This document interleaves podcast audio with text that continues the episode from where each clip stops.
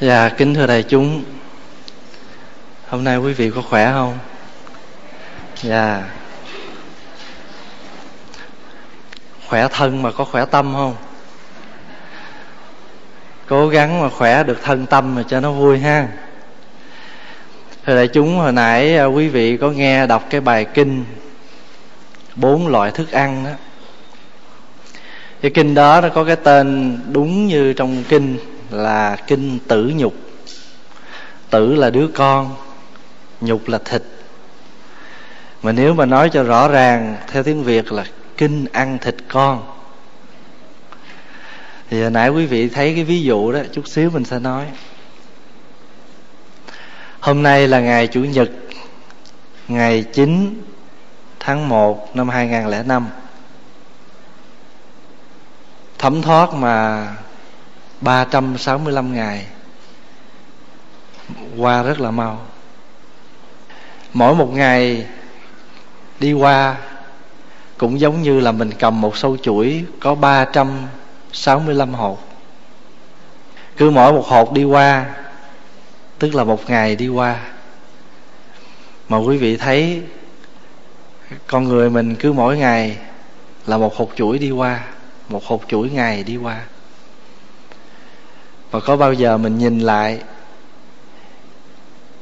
những cái ngày qua đó của mình? Mình sống như thế nào? Mình tu học như thế nào? Cái đó mình cần phải à, có thời giờ. Mình phải có một chút xíu yên tịnh thì mình mới thấy rõ được mỗi một cái hạt chuỗi đó mình đi qua như thế nào còn không thì cũng giống như những người niệm phật mà cứ nhắm mắt niệm, a di đà phật, a di đà phật, a di đà phật mà không có chánh niệm trong mỗi cái câu niệm phật của mình. Xã hội của chúng ta bây giờ là xã hội tiêu thụ. Mình tiêu thụ rất là nhiều. Tiêu thụ rất là nhiều. Nhưng mà càng tiêu thụ nhiều á, thì mình càng sung sướng hay càng khổ? Càng khổ nhìn kỹ đi thì mình sẽ thấy mình càng cần có nhu cầu á, thì mình càng khổ. Mà mình bớt những cái nhu cầu mà mình cho là cần có thì bớt khổ. Bất cứ một loại nhu cầu nào. Cho nên phật dạy trong kinh bát đại nhân giác là càng ham muốn nhiều thì lại càng nhiều khổ đau nhưng mà nếu mà mình tiêu thụ, mình không có chánh niệm á, thì mình mình khổ dữ lắm. Chánh niệm là gì? Chánh niệm là mỗi khi mình làm cái gì á, mình biết mình đang làm cái gì, thì cái đó gọi là chánh niệm. Thí dụ như mình ăn, biết mình đang ăn ăn cái gì? Còn mình bây giờ phần lớn là ăn sao? Bới tô cơm ngồi trước cái tivi thành nữ ra rồi nhiều khi cả nhà chứ không có ai ngồi chung với ai hết trơn á. Mướn cuốn phim về đó, rồi đút vô trong cái cái máy rồi là bắt đầu. Mạnh ai nấy bới tô cơm, ngồi ở trước cái tivi. Thành thử ra mình tiếp xúc với tivi không à. Vợ chồng con cái gì mỗi ngày cùng một chí hướng hết á. Mà chí hướng đó, chí hướng ở đâu? Cùng một hướng mà hướng về cái tivi chứ không có hướng hướng về nhìn nhau thành thử ra nhiều khi ờ, chồng ốm, chồng mập và chồng lúc này có sức khỏe làm sao, vợ lúc này sức khỏe làm sao, đôi khi mình không biết. Con cái mình lúc này nó làm sao, đôi khi mình không hay, là tại vì mình bận cùng một hướng nhiều quá, mà cái hướng đó không có lành mạnh. Cho nên chánh niệm là gì? Chánh niệm là mình biết rất rõ, hay nói một cách khác hơn là mình ý thức rõ ràng mình đang nói cái gì đang làm cái gì. Còn không có chánh niệm á, thì ăn cũng khổ, mà nói cũng khổ, hành xử cũng khổ. Tại vì khi nói, không có chánh niệm về nói. Không có biết mình muốn nói là nói à. Không có suy nghĩ kỹ cái câu mình nói, thành thử là càng nói cái mà người kia làm sao? Cái người nghe, cái người thân của mình khổ. Tại vì mình chỉ, mình mình lúc đó mình giận lên rồi mình chỉ thích nói để cho nó sướng cái miệng thôi cho nó đã cái nư giận mình. Nhưng mà nói xong rồi thì hối hận. Cho nên chánh niệm về nói là vậy đó. Chánh niệm về hành xử là vậy đó. Có nhiều khi á, mình bực lên á rồi mình hành xử không có khéo. Khi mình hành xử không khéo á, thì mình làm cho cái người kia họ buồn. Cái người cái người mà cái người thân cái người gần mình họ buồn họ khổ. Cho nên trong tứ diệu đế phật có nói tới, trong giáo lý của phật phật có nói tới bốn cái bốn cái sự thật màu nhiệm. Cái đó có khi gọi là tứ diệu đế, có khi gọi là tứ thánh đế. Mà mở đầu cho bốn sự thật đó là cái sự thật thứ nhất là về khổ. Ủa, khổ có cái gì mà màu nhiệm mà phật phải nói? Khổ có cái gì hay ho mà phật gọi là linh thiêng mà gọi là thánh đế? Tại vì khổ là một sự thật. Mình muốn hay là không gì thì khổ vẫn là sự thật. Mình mình mà chạy trốn khổ đó thì khổ hơn không? Mình khổ, mình trốn khổ, mình khổ còn hơn nữa. Cho nên á, mình cần phải phải thấy, phải biết rằng khổ là một sự thật nó tràn ngập trong thế gian của mình, mà nó cũng đầy ấp trong lòng người. Mình nhiều khổ lắm á, nhưng mà tại vì đôi khi mình không nói thôi. Mỗi người mỗi kiểu, ai cũng khổ hết á. Có người nào mà đa tình đa cảm quá thì khổ vì tình. Người nào mà ham muốn tiền bạc nhiều thì khổ vì tiền người nào mà thương con cái quá, dính với con cái quá khổ vì con. Người nào mà bi lụy một cái cái cái cái chuyện gì quá thì khổ vì cái đó. Cho nên khổ nó cùng khắp, khổ nó đầy trong lòng người. Đó là một sự thật. Bây giờ mình muốn hay không thì sự thật nó dẫn tới với mình. Bây giờ mình nói ở đời, ai mà không sợ già, ai không sợ bệnh, ai không sợ chết mà già bệnh chết mà hãy sợ tức là khổ rồi chứ gì nữa. Cho nên, nhưng mà mình khổ mà mình không biết nguyên do, lại càng khổ hơn nữa. Cho nên phật nói cái cái màu nhiệm thứ hai là gì? Là cội nguồn của khổ. Cội nguồn của khổ. Cái nguồn gốc nào làm cho mình khổ? Tại sao có nhiều khi mình nói, trời ơi, tại sao tôi lâm vào cảnh này? Thì mình cũng có đóng góp vào đó, nó mới lâm vào cảnh đó. Như hôm trước và kể quý vị nghe, có nhiều khi á, chuyện đâu ngoài đường, chuyện người ta, hai mẹ con đem về nói hồi, cái hai mẹ con gây. Tới hồi gây xong rồi, cái ngồi nhìn lại cái, thiệt sự ra là mình đem rác hai mẹ con khiêng rác ở ngoài vô. Xong rồi là bươi rác lên, rồi cái nó hôi cả nhà. Quý vị có nhớ bà kể nói cái chuyện đó không?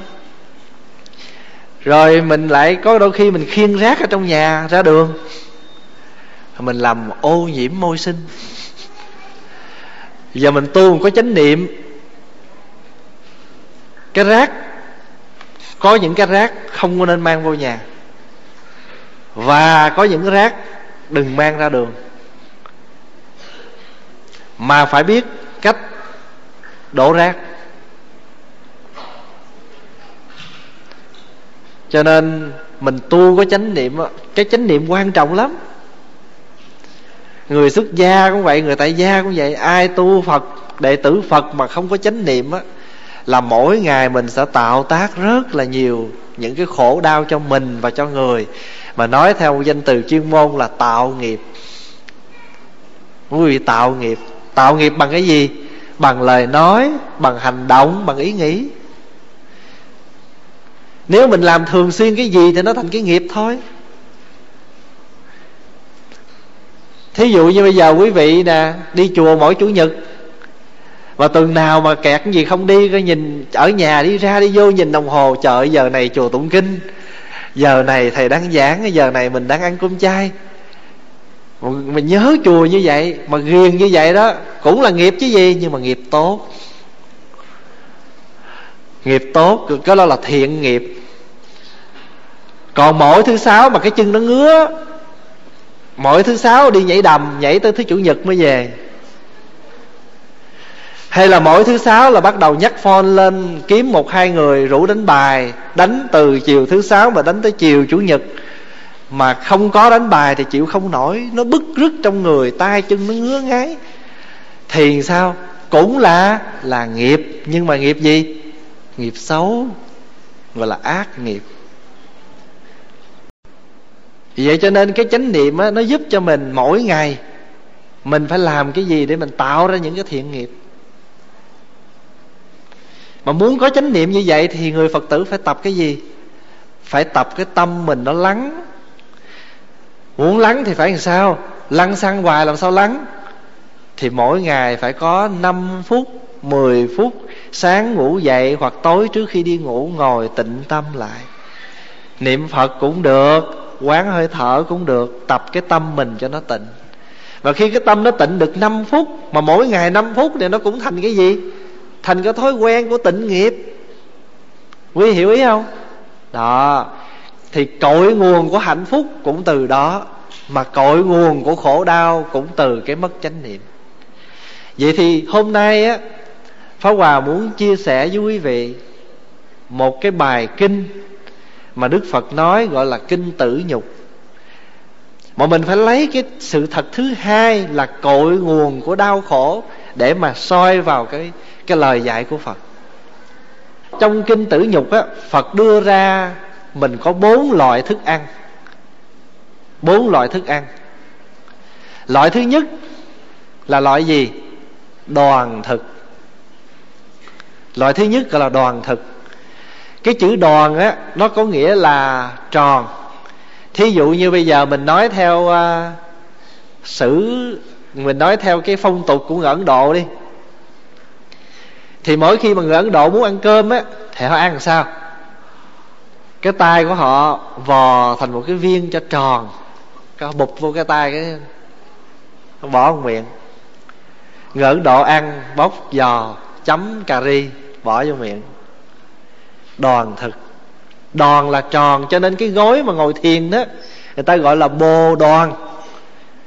Bồ là gì? Bồ là một loại cỏ khô.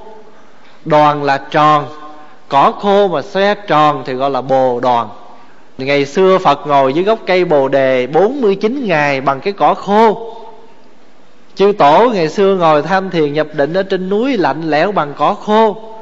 Còn mình bây giờ ngồi trong không gian ấm cúng như vậy, ngồi trên gối nệm mà ngồi cũng không yên. Làm sao kỳ vậy? Quý vị thấy rõ không? Mình với người xưa, mình với ông bà tổ tiên của mình khác trời vực vậy đó thôi đừng nói chư tổ, chi nói tới ông bà mình thôi, ngày xưa chịu cực. Rất hay. Mình bây giờ chịu cực không nổi. Sao mà ông bà mình sanh ra hỏi việt nam, ông bà mình người nào cũng chín, mười người con hết không? Mà nuôi vẫn tỉnh queo. Còn bây giờ mình mới có một đứa, hai đứa mà le lưỡi, la làng. Quý vị thấy rõ không? Như là mấy bác ở đây nè, bây giờ nói thí dụ như cô pháp tịnh nè, tám chục tuổi rồi, mà cũng còn khỏe, còn pháp hòa mà, nhỏ hơn cô năm chục tuổi mà tối ngày cứ nghe đau đau không à? Quý vị gặp hôm hòa là nghe rên đau không à? Quý vị thấy rõ không? Bây giờ mình nói nói trở lại vấn đề là đoàn thực là đoàn thực là nếu mà nói theo phong tục ấn độ là xe tròn bỏ miệng ăn. Còn bây giờ á, cái kiểu của mình đoàn thực là như thế này. Mình múc một miếng, mình để vô miệng. Rồi mình nhai nó nhỏ ra từng miếng nhỏ từng miếng nhỏ rồi mình mới nuốt. Thì nói chung là đoàn thực là những thức ăn nào mà mình đi vào trong cơ thể mình bằng đường miệng, thì cái đó gọi là đoàn thực. Nhưng mà phật dạy mình như thế này, nếu như trường hợp mình không có chánh niệm về đoàn thực, thì mình sẽ làm hư hao thân thể của mình. Mình sẽ làm cho con người của mình bệnh hoạn, yếu kém. Sức khỏe không có cho nên chánh niệm đoàn thực là sao? Chánh niệm về đoàn thực là mỗi ngày mình đưa thức ăn vào qua cái cách thức đoàn thực, thì chúng ta cần phải có chánh niệm chọn lựa cái thức ăn nào nó hợp với cơ thể của mình. Và chọn những thức ăn nào nó có thể đem lại cái bổ dưỡng cho mình. Mà nếu mà cái bổ dưỡng đó nó bổ nhưng mà không có chánh niệm về nó, thì dù cho nó bổ cũng bệnh như thường thí dụ như xăm nhung. Xăm tốt khỏe nhung tốt khỏe. Nhưng mà nếu mình ăn quá sức quá liều thì nó thành sao? Nó thành bệnh. Thí dụ như người ta nói à, mình ăn bơ ăn cheese uống sữa thí dụ vậy đi. Để cho nó nó giữ cho xương nó chất có chất bổ nó giữ chất ấm nhưng mà nếu mình ăn mà một cách mà nhiều quá thì mình bị dư gì? Dư mỡ trong máu. Cho nên cái gì cũng vậy. Quý vị biết không? Phật dạy mỗi ngày mỗi bữa ăn á quán tưởng năm điều hay quá chừng. Năm điều. Mà trong đó, đó có cái điều thứ ba và điều thứ tư. Phong hòa à, rất là thích. Điều thứ ba là như thế này. Khi ăn nhớ ngăn ngừa những tật xấu nhất là tật tham lam và ăn uống không có chừng mực. Con người của mình nó có cái tật cái gì mình thích á, là mình ăn chết. Nhất là đi vô ăn buffet đói ăn mắt thấy hấp dẫn múc cho cả dĩa. Múc rồi thì sao? Để vô miếng trớt quớt bỏ con lần pháp hòa đi qua mỹ. Giảng xong cái thì mấy phật tử dẫn đi ăn à, buffet chay. Có nhà hàng chay lớn lắm. Đồ chay không ăn buffet. 12 đồng người. Họ để cái bảng đàng hoàng. Các anh, các chị, quý vị vào đây ăn, tự do. Nhưng mà xin lấy vừa đủ ăn và cố gắng ăn hết, đừng phí. Nếu như lấy thức ăn mà phí, xin vui lòng trả thêm 6 đồng hợp lý chứ gì nữa? Rất là hợp lý. Nghĩa là quý vị chỉ trả 12 đồng vô đây ăn. Quý vị cứ ăn no bụng, ăn tràn trề, ăn phủ phê, ăn thoải mái. Nhưng mà đừng lấy dư. Vì quý vị lấy dư có nghĩa là quý vị không có không có chừng mực. Phá Hòa hay dạy mấy chú á, Mình là người sắp hàng để lấy cơm. Thì cho dù cái món đó rất là ngon nhưng mình lấy ít thôi. Tại vì mình phải biết rằng Sau lưng mình còn rất nhiều người đang sắp hàng. Một lát nữa còn thì trở lại lấy ăn. Hết rồi thì thôi. Mình phải tập cho mình có cái cuộc sống có chừng mực như vậy. Mà biết nghĩ tới người sau, Thì tự nhiên sao? Người sau nghĩ tới mình. Thì biết đã bị gì đời nó đáo đi rồi đáo lại mà. Thành thử ra đó, quý vị biết không? Về cái đoàn thực á, là phật dạy mình phải có chánh niệm trong khi ăn. Và qua cái điều thứ ba là gì? Điều thứ ba là xin nguyện ngăn ngừa những tật xấu nhất là tật tham lam. Mà nói cho rõ ràng là tật tham ăn. Tham ăn nó nằm trong ngũ dục á. Năm cái điều mà ham muốn của con người. Con người mình ham cái gì?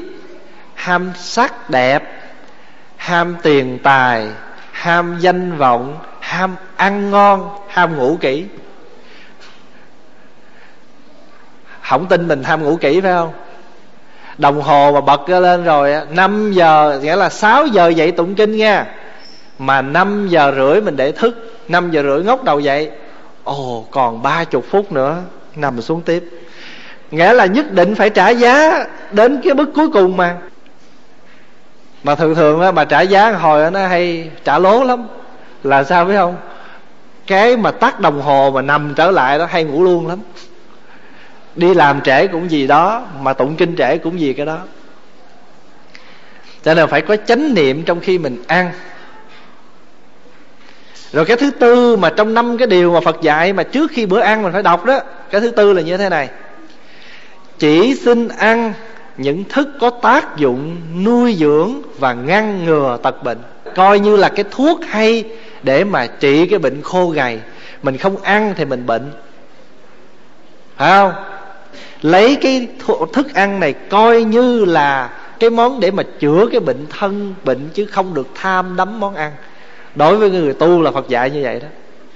Coi món ăn như là thuốc chữa bệnh chứ không tham đắm thí dụ như người ta nói à, ăn chay không ăn hành không ăn tỏi không ăn gì không ăn hẹ nhưng mà ho quá trời uống thuốc không hết. Ăn chén canh hẹ nấu với đậu hũ trắng hết ho. Được ăn chén canh hẹ vì sao? Vì chén canh hẹ là trị cái bệnh. Nhưng mà hết ho rồi thì ngưng chứ đừng đừng có giả bộ ho khăn khăn để mà kiếm thêm vài chén canh hẹ nữa giữ giới phật á người giữ giới là phật nói rõ ràng là khai giá trị phạm. Có khi phải mở, có khi phải ngăn, có khi phải gìn giữ mà hãy làm là phạm. Thí dụ như nhức mỏi mà giờ người ta có cái phương thuốc gọi là ngâm rượu tỏi uống. Bây giờ mình uống 3 tháng 10 ngày, hết dứt. Rồi ngưng.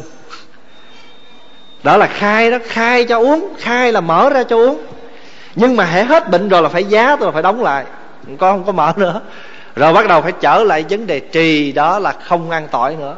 Thật ra tỏi không có tội lỗi gì hết á. Tỏi cũng là rau thôi. Hành hẹ kiểu cũng là rau thôi, nhưng mà tại sao không được ăn? Mình nói không được là không đúng. Bớt ăn đi.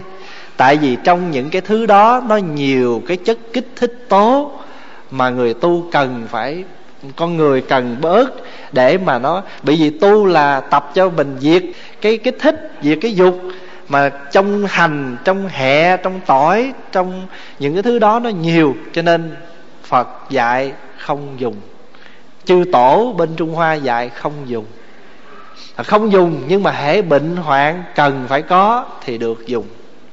Cho giới của phật chế ra thì cũng phải có bốn điều mà cho chúng ta tu là khai đó là mở ra, ngăn giữ, hành trì, ai mà tiếp tục, gọi là phạm. Khai giá trị phạm rõ ràng. Cho nên đạo phật hay như vậy đó. Phật dạy mình giữ giới rồi cũng căn cứ trên đó, chứ đừng nói, thôi con không dám quy y đâu, quy y rồi mất tự do. Hồi sao vậy? Hồi xưa được uống rượu giờ quy y rồi phật cấm không uống rượu. Hồi xưa mình muốn nói dối, nói dốc gì cũng được hết bây giờ tu rồi là phật quy y rồi, phật không cho nói dối. Đâu phải càng giữ giới là càng có tự do đó chứ. Chứ đâu có mất tự do. Vì mình không có phạm luật của chính quyền cho nên mình đi đứng thông dong. Có xâm phạm gia can người ta thì mắc gì phải sợ người ta đánh ghen, đi đứng thẳng thớm đàng hoàng. Không có gì hết. Quý hiểu ý không? Thành thử ra càng giữ giới thì càng có tự do, chứ không có gì hết. Thì bây giờ trở lại đoàn thực đoàn thực có phật muốn dạy mình, đoàn thực là những thức ăn đưa vào trong cơ thể của mình. Phải có chánh niệm. Phải có chánh niệm. Hút thuốc uống rượu có chánh niệm không à? Đó là tàn hoại thân thể. Nói theo nói theo tinh thần nè. Hút thuốc uống rượu, xì ke ma túy là mang tội bất hiếu đối với tổ tiên. Là tại vì tổ tiên cho mình cái thân thể khỏe mạnh, rồi mình lại phá gan, phá phổi của mình bằng rượu, bằng thuốc.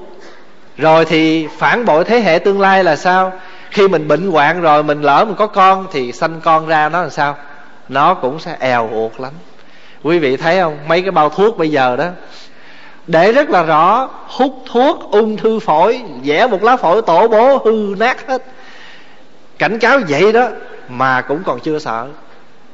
Mà phải chi nó rẻ sao? Gần 10 đồng gói mà cứ hia cứ hễ mà điếu hạ rộng thì điếu động quan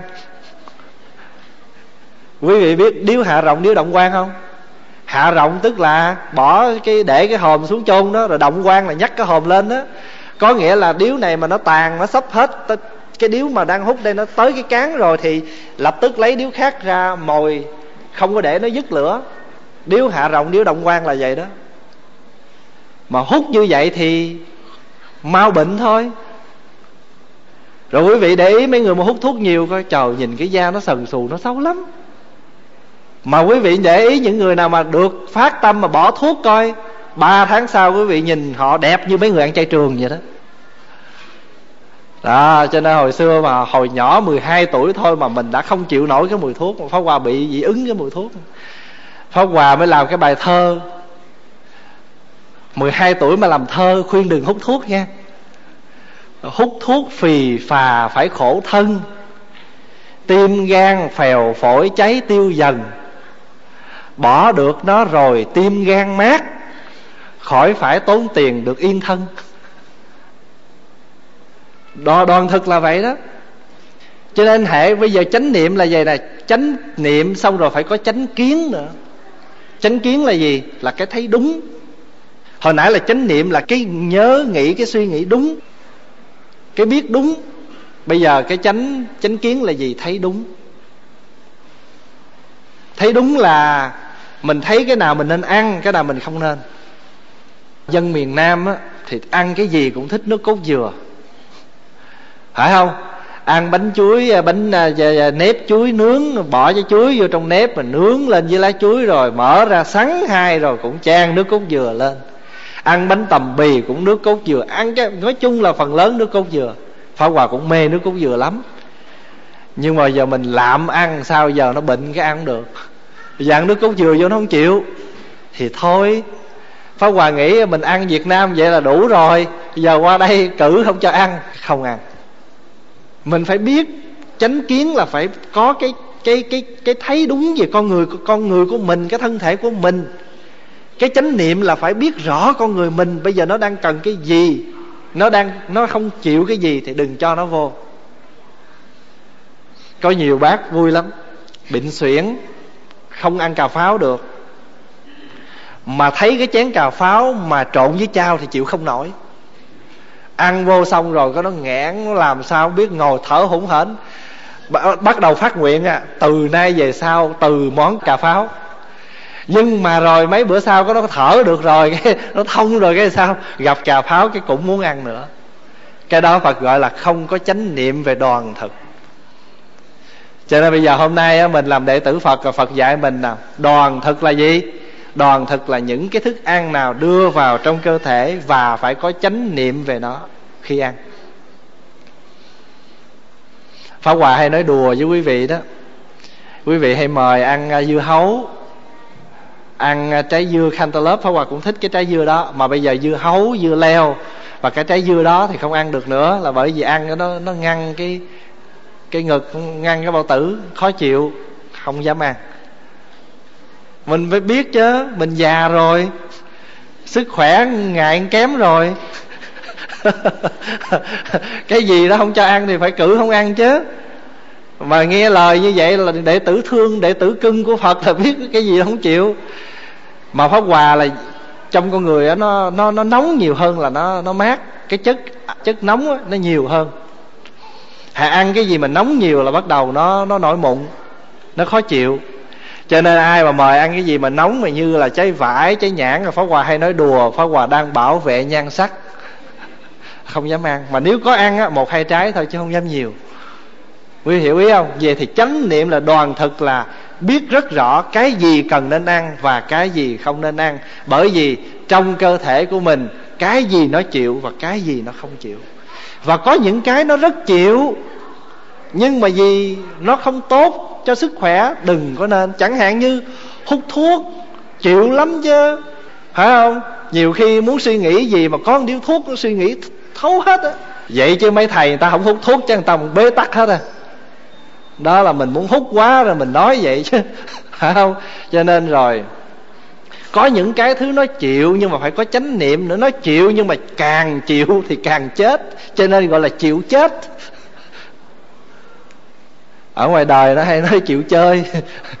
Phải chịu chơi thì cũng chịu chết à. Phải không? Cho nên phải thấu cái đó. Đó là chánh niệm về đoàn thực. Bây giờ cái thứ hai nè mà trước khi mình qua cái thứ hai đó, phật kể trong kinh tử nhục, phật nói như thế này. Phật đưa một cái ví dụ như hai vợ chồng dẫn một đứa con đi qua một bãi sa mạc. Khá hết nước, hết thức ăn, đói khổ. Bây giờ họ làm một cái bài toán. Nếu như mà không ăn thịt đứa con, thì cả ba cùng chết. Mà nếu ăn thịt đứa con, thì con đứa chết thôi. Nhưng mà quý vị nghĩ, phật hỏi vậy chứ?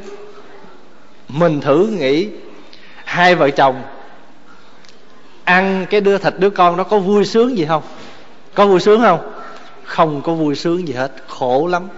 Phật nói cũng như vậy. Nếu mà chúng ta ăn những thức ăn, thức uống nào mà đưa vào trong cơ thể này mà không có chánh niệm thì chẳng khác nào chúng ta ăn thịt đứa con của mình. Giống như là hai vợ chồng ăn thịt đứa con vậy. Mình hút thuốc nghĩa là vui, sướng chỉ cái chút xíu đó thôi.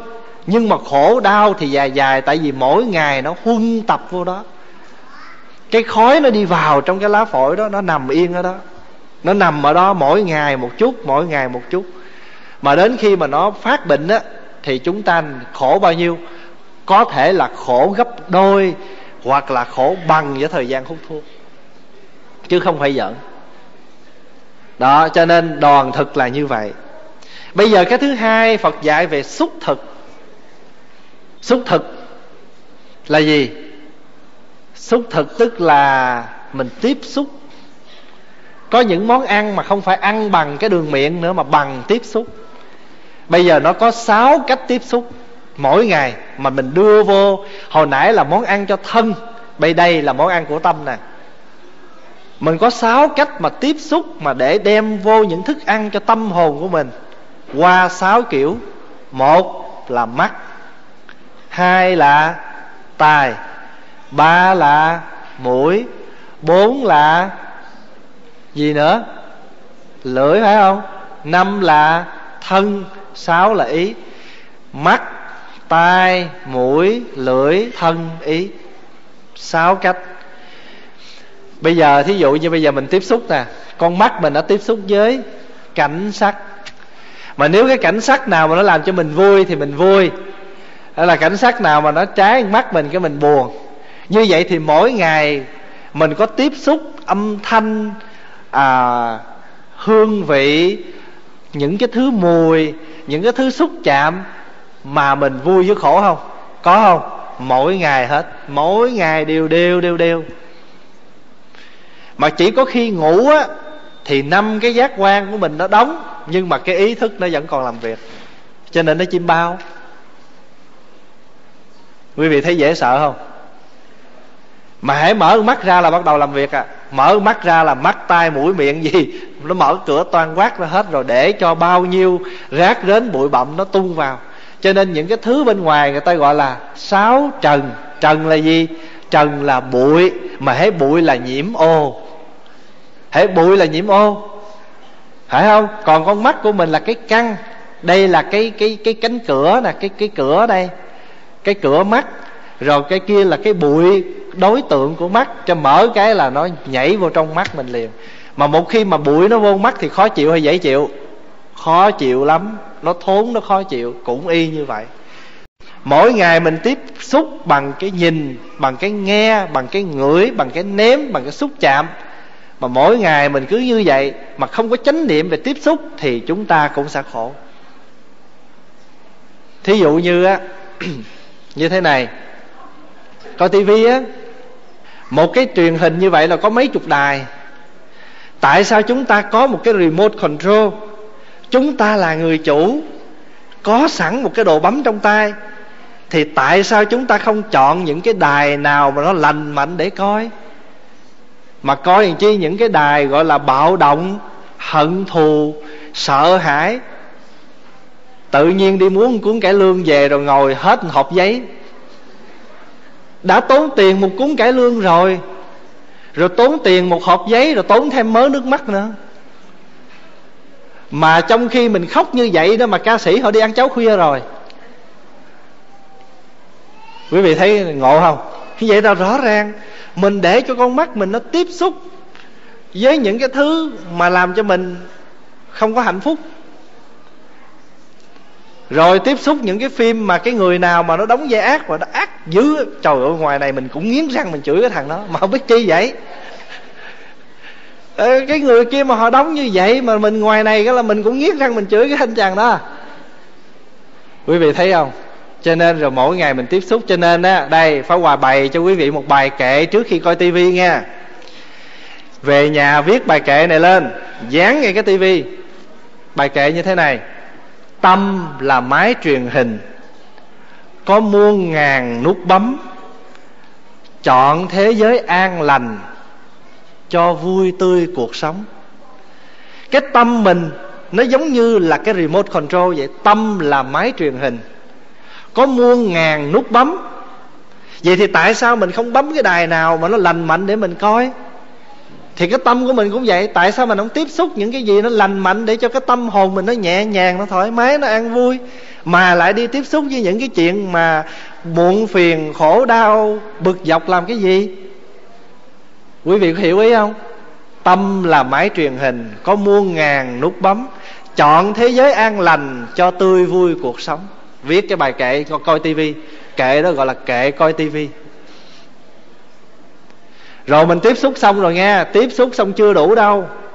Giận tức lúc đó rồi, ôm cái giận tức đó, leo lên giường. Sợ nó lạnh, chùm cái mền lại, co ro, ủ nó. Ủ rồi có nghĩa là mình nhớ tới nó đó. Nhớ tới suy nghĩ tới, bực hồi cái xây qua bên này. Làm cái người bên cũng không ngủ được rồi cái thì cái người kia, cự đó, đêm nay mà bà làm gì, bà cứ lăn qua là kệ tôi. Rồi đã bắt đầu có chuyện rồi đó nghe. Cái chữ kệ tôi là dễ xa nhau rồi đó. Không kệ tôi. Ông không thích thì ôm gối ra ngoài kia. Đó, quý vị thấy không? Xúc thực. Xúc thực là mình tiếp xúc qua con mắt, qua cái tai, qua cái mũi, qua cái cái lưỡi, qua cái thân xúc chạm qua cái phân biệt. Cái đó phật dạy là xúc thực. Con nít bây giờ đó, mà nếu chúng ta không có cẩn thận mà để cho nó tiếp xúc quá nhiều với tivi quá nhiều với những cái game bạo động, thì cái đứa nhỏ đó, nó cũng sẽ bạo động.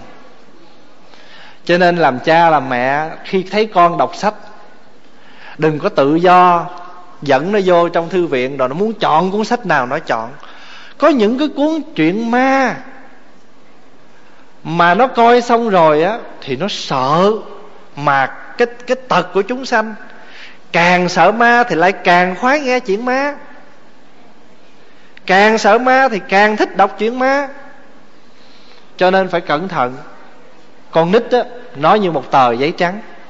Mà hễ nó tiếp xúc cái gì thì có đó đi vào cái dây dẫn đó. Nó như một cuộn phim chưa thâu. Mà hễ quý vị đút cuộn băng đó vô thâu cái gì á, thì nó thâu hết cái đó. Đừng có nói chỉ con nít người lớn này nào còn bị chứ đừng nói là con nít. Người lớn mà còn dễ đấm nhiễm chứ đừng nói con nít. Cho nên á, mỗi một ngày á, người phật tử mình á, thấy rất rõ cho nên mình phải tạo kiếm tìm một cái môi trường sống cho mình, cho người thân của mình.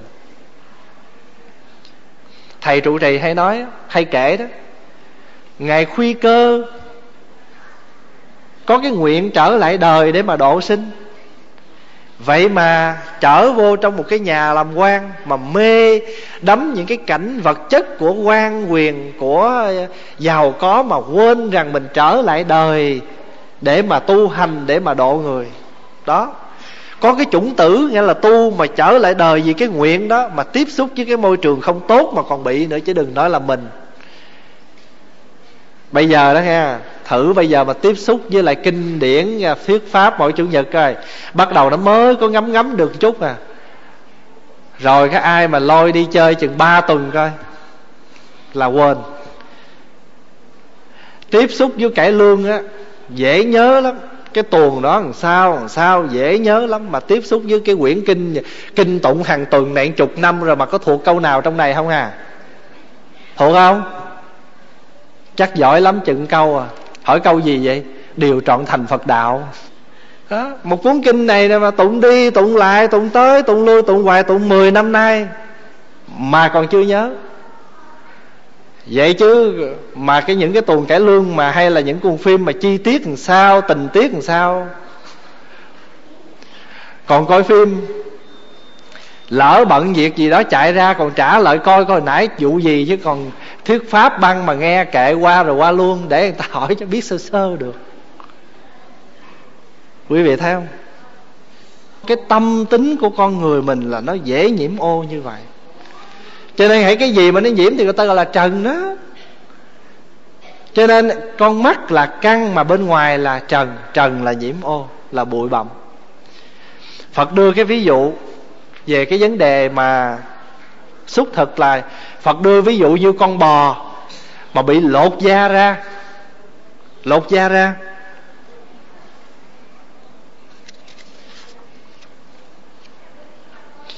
Rồi thì con bò mà bị lột da thì sao?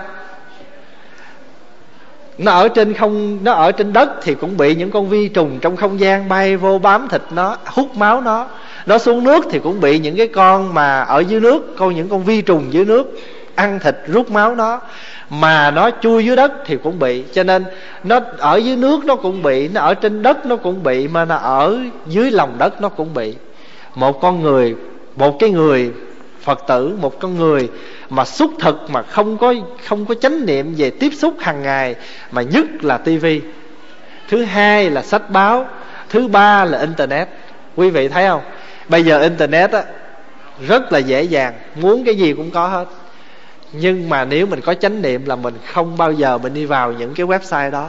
Bởi vì vào thì dễ mà ra thì khó. Rất là khó. Cho nên mình á phật dạy mình là cái gì mà nó mình biết nó là nhiễm ô mà mình chưa tiếp xúc thì đừng tiếp xúc phải tránh nó đi.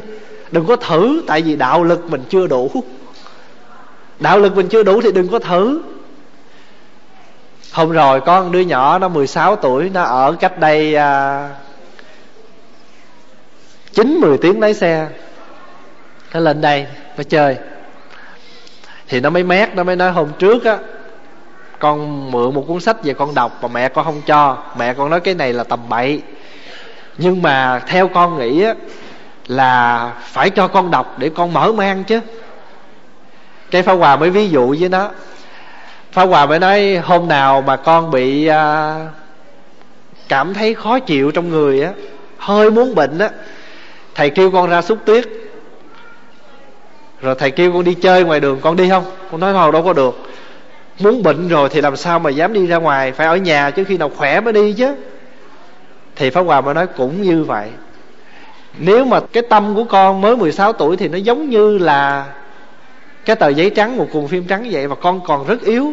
Đạo lực chưa có rõ, chưa có phân biệt được cái nào chánh, cái nào tà. Mẹ con làm như vậy là đúng, là bởi vì con chưa đủ cái power, cái nội lực để mà con tiếp xúc với những quyển sách đó đối với những ờ, những thầy đó, đối với các vị thầy đó mà người ta cảm thấy người ta chưa được là ta còn không dám mà. Quý hiểu ý không? Cho nên con người mình là dễ nhiễm ô.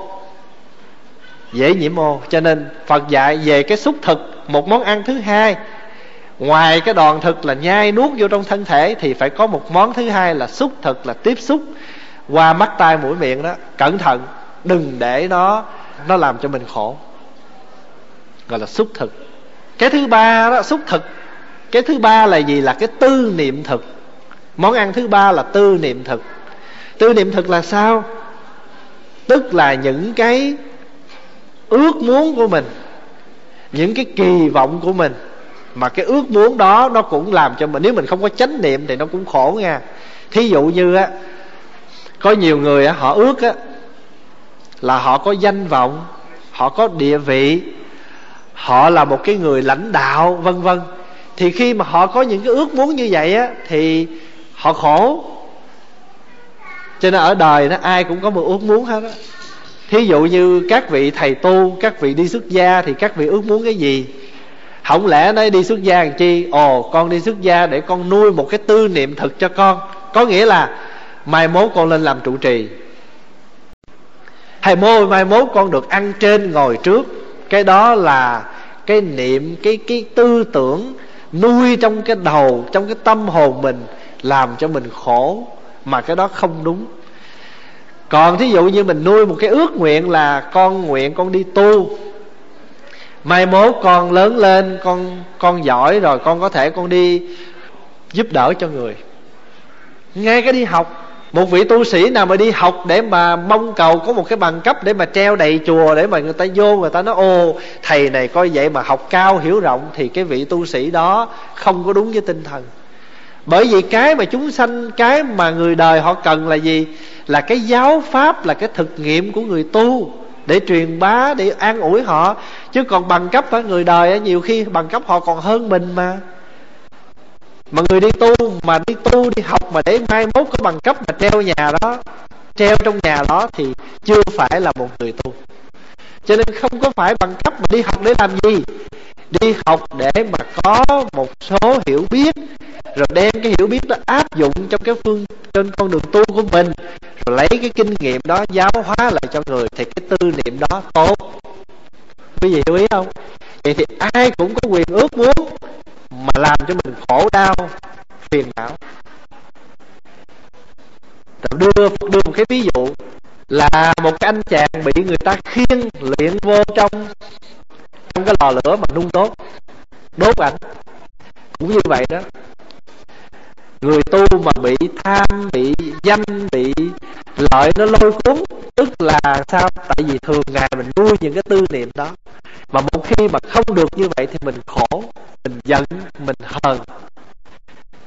Thí dụ như mình à, mình nuôi cái tư niệm là mình nuôi cái ý tưởng là mình đi đâu người ta phải kính mình.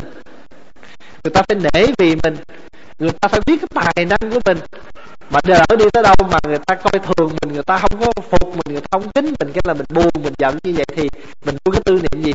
Tư niệm tà vậy. Không làm cho mình hạnh phúc. Nên đó, cái tư niệm mà độ thoát cho đời. Thí dụ như có nhiều người ở đời họ có những tư niệm rất là nhỏ. Ví dụ như tư niệm vậy nè bây giờ ráng nuôi con mốt mình già nó nuôi lại. Rồi mai mốt mà nó mình già mà nó không nuôi nó đưa mình vô dưỡng lão á thì giờ cái tư niệm bị sụp đổ rồi chứ gì nữa. Thì lúc đó ngồi sao?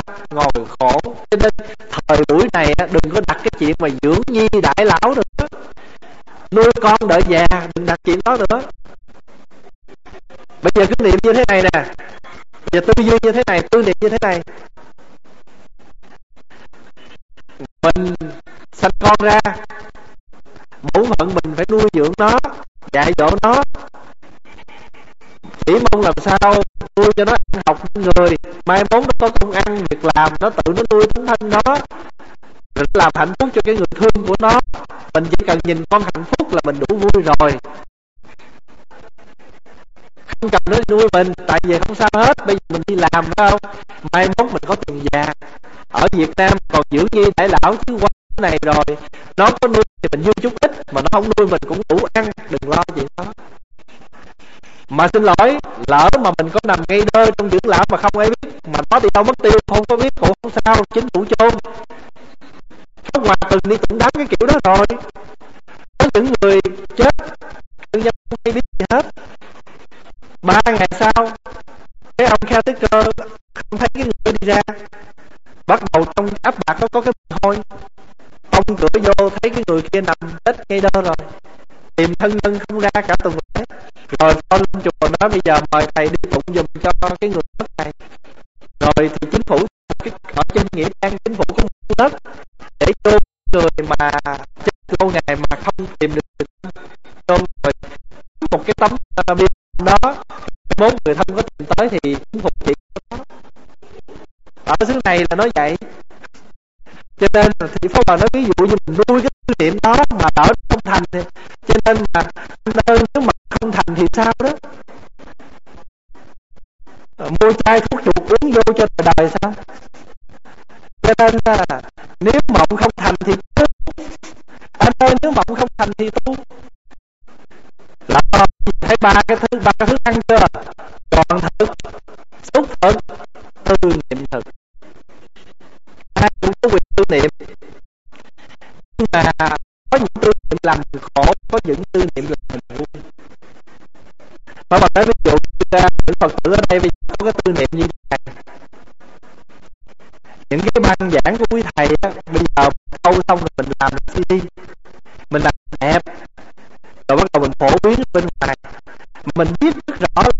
Ban ngày này giúp đỡ cho rất nhiều người, ở các nơi xa, không cơ hội về. Mà không biết gì hết mình nhờ những cùng ban đó bữa nay mình nuôi phương tiện có nhiều người được chuyển hóa, được an toàn bằng những cái băng giảng của quý thầy cô thì mình có cái tu niệm có thể làm gì? Mỗi ngày mình thăng tiến trên cái con đường của mình chẳng hạn như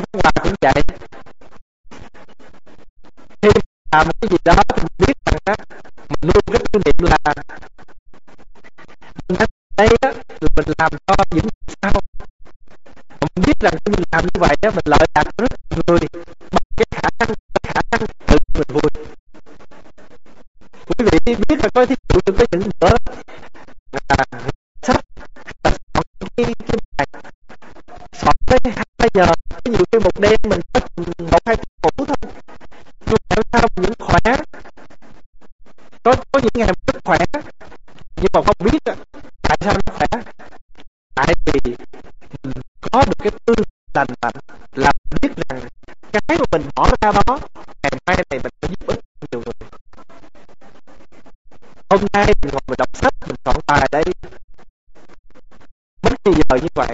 hơi như vậy một ngày như vậy bài này sẽ được cho nhiều người thành thử.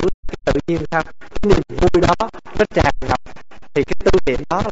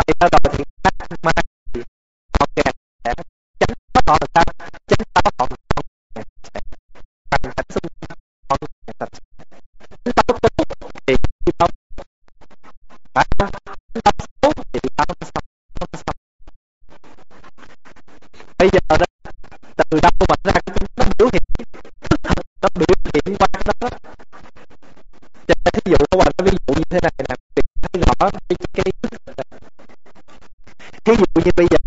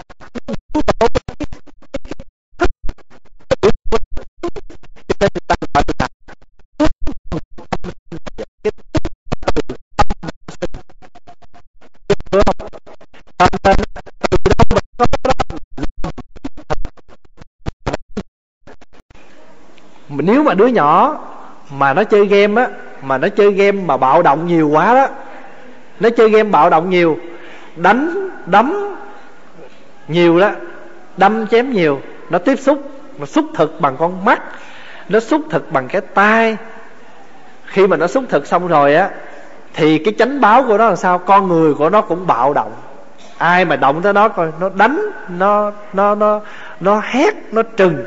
Bởi vì nó tiếp xúc rồi bây giờ cái thức thực cái xúc thực đó, đó nó thành ra thành ra cái chánh báo của nó. Rồi bây giờ sao? Rồi thì những người xung quanh nó bắt đầu những cái điều kiện xung quanh nó cũng là giận dữ bạo động. Quý vị để ý cái đó. Cho nên bốn cái món ăn này nó liên hệ với nhau. Hiểu ý không? Thí dụ bây giờ nè phá hòa uống nước. Uống nước đây là cái gì thật à? Uống nước đây là cái gì thực đoàn thực. Phải không? Đoàn thực. Uống để miệng uống nước là đoàn thực. Đoàn ẩm. Ẩm là uống, đoàn thực. Uống nước xong rồi thì mình tiếp xúc với cái nước. Đó. Rồi khi mà mình uống vô rồi á, nó ở trong mình của mình. Rồi mình xúc thực. Tiếp xúc. Tiếp xúc xong rồi á mình nuôi một cái ý tưởng là ngày mai tôi bắt buộc tôi phải có cái nước này nữa. Không có là tôi khổ à. Bữa nay cho tôi uống à, nước táo à, mà ngày mai cho tôi nước lạnh là tôi khổ dữ lắm à. tại vì tôi tiếp xúc và tôi tiếp xúc với nó và tôi đoàn thực nó bằng nước ngon. Mà ngày hôm mai mà cho tôi cái dở là tôi đem cái cái cái cái thức thực của tôi ra. Tôi, cái cái cái cái xúc thực của tôi ra mà tôi làm việc cho không có vui cho nên bốn cái này nè, đoàn thực, xúc thực, tư niệm thực và thức thực, nó liên hệ với nhau. Mà cái kinh này là một bài kinh rất quan trọng cho người phật tử. Mà phật nói ví dụ trong kinh à, trong cái kinh mà nói về cái cái cái cái cuối cùng á, là có một tên ăn trộm bị ông, bị vua bắt. Mà vua muốn hành tội nó thì vua lấy 300 mũi tên đâm vô trong người nó. Buổi sáng trưa, ông vua hỏi, cái thằng ăn trộm nó chết chưa? Lính nói, bẩm hoàng thượng, chưa chết. Ông vua nói, vậy thì lấy ba, thêm 300 mũi tên nữa, đâm vô trong người nó. Rồi chiều ông vua hỏi, thằng thằng thằng trộm nó chết chưa? Dạ bẩm hoàng thượng, nó chưa chết. Vậy thì lấy ba, thêm 300 mũi tên nữa, đâm vô cho nó. Cũng như vậy. Mà nếu như mỗi ngày mà chúng ta không có một cái thức thực, không có cái xúc thực không có tư niệm thực cho lành mạnh, thì chúng ta sẽ bị những cái gì? Giận dữ, phiền muộn, nó tác động đầy ấp ở trong cái tâm thức của mình, thì cũng giống như mũi tên mà đâm vô trong người mình vậy. Quý vị có hiểu ý không? Ăn uống không chánh niệm coi, khổ đau vô cùng. Tiếp xúc không chánh niệm coi, cũng đau khổ vô cùng. Mà tư niệm thực không chánh niệm coi, buồn khổ vô cùng đó, như nãy pháp hòa nói một cái ví dụ nhỏ thôi. Nuôi con để trông con, mai mốt nghĩa là già rồi. Không rồi, con chú phật tử, chú nói vui lắm. Chú lên mà chú nói vui. Nhưng mà như là chú xả vậy đó. Chú nói, thầy, nghĩ coi. Ông bà mình thường nói, nuôi con để nửa già nó nuôi lại mà bây giờ con lo cho nó thằng con con mới có 13 tuổi con hỏi à, bây giờ ba nuôi con rồi mai mốt à, con có nuôi lại ba không? Thầy biết nó nói làm sao? Nó con mắc gì phải nuôi ba? Nó con con mắc cái gì phải nuôi ba? Ông lên ông tâm sự ngồi uống trà ông nói con mắc gì phải nuôi ba? Thành thử ra con thấy ông mới nói trời ơi sao con thấy đời này bây giờ nó chán quá trời quá đất mà không biết làm sao mà thoát nó? Phá Hòa mới nói cứ sống bình thường thì thoát chứ gì đâu. Phải không? Khổ ở trước mắt Mà chạy nó Thì khổ gấp đôi. Đừng có chạy trốn đâu hết. Cứ là hoa sen, Tiếp nhận chất bùn Bùn nó sẽ nuôi hoa sen Càng ngày càng khỏe mạnh. Khổ đau sẽ nuôi mình khôn lớn. Thất bại sẽ nuôi mình cái thành công. Đừng có lo cái chuyện đó. Cho nên bây giờ mình làm cha làm mẹ, làm tròn bổn phận nuôi con dạy con. Cái dao việt nam thường ta nói làm sao đó? Nghĩa là mẹ, cha mẹ chỉ cần nhìn con mà hạnh phúc là cha mẹ no lòng rồi. Cái vui, cái no của cha mẹ là nhìn con được an vui. Chứ đâu có phải là mình nuôi con để mai muốn nó lớn như vậy thì có cái sự gì? Trao đổi. Người ta gọi là thi ơn bất cầu báo mà. Thi ơn mà có cầu báo là thi ơn có mưu đồ. Thì cũng như vậy. Cho nên cái thức thực á, nó cũng quan trọng. Tư niệm thực cũng quan trọng. Nói chung là bốn cái điều này bốn cách ăn này nó đều là quan trọng hết. Cho nên hôm nay pháp hòa kể cho quý vị nghe về cái bài kinh tử nhục bây giờ mình đã dịch thành kinh bốn loại thức ăn. Quý vị có nhớ bốn loại thức ăn này không? Nói thử đi. Thứ nhất là gì? Đoàn thực. Thứ hai là xúc thực. Thứ ba là tư niệm thực. Thứ tư là thức thực. Đoàn thực.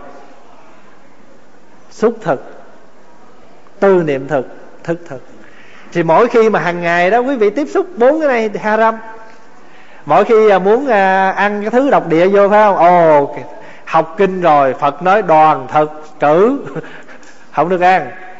Bây giờ mà người nào mà bị à, ông chồng hay là bà vợ mà bị tiểu đường mà ổng thèm ngọt quá mà mỗi lần mà ổng cầm cục cục sô cô la mà ổng ăn quá độ, cái lấy cục sô cô la lại, chánh niệm đoàn thực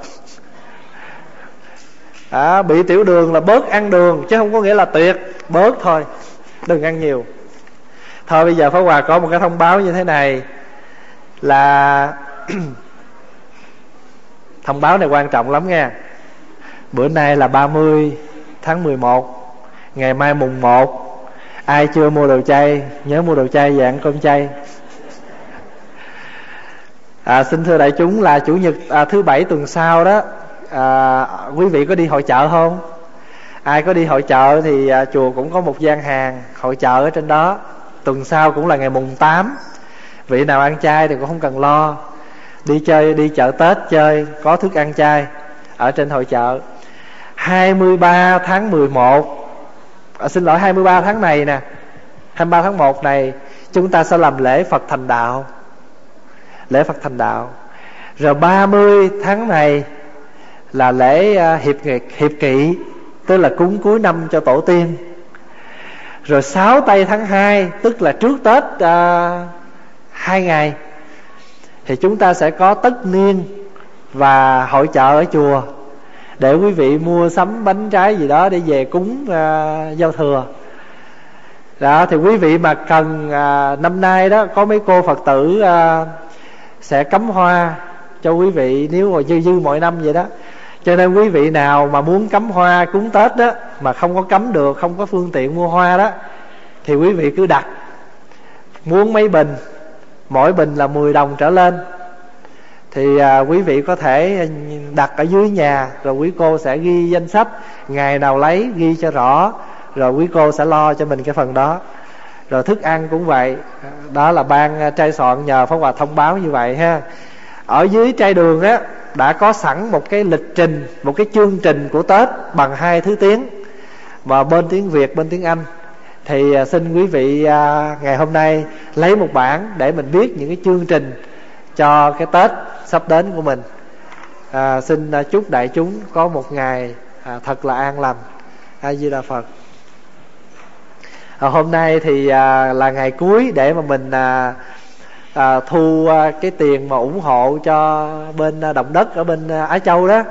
Thì ngày mai á 10 giờ rưỡi sáng chùa và tất cả các cái hội đoàn trong Edmonton sẽ có một buổi gặp mặt với người đại diện của Canadian à, Red Cross tức là hội hồng thập tự tại hội người Việt để mà chúng ta trao cái khoản tiền mà chúng ta ủng hộ lên cho hội hồng thập tự chuyển qua bên à, các cái nước bị nạn à, xin thông báo đại chúng vậy thì tuần có thể tuần sau Pháp Hòa sẽ tổng kết thông báo cho quý vị biết là tu viện mình à, Phật tử à, đã đóng góp được bao nhiêu để à, mình biết cái tổng số để mình à, đã gửi qua bên đó. Thôi Di Đà Phật quý vị nghĩ ha.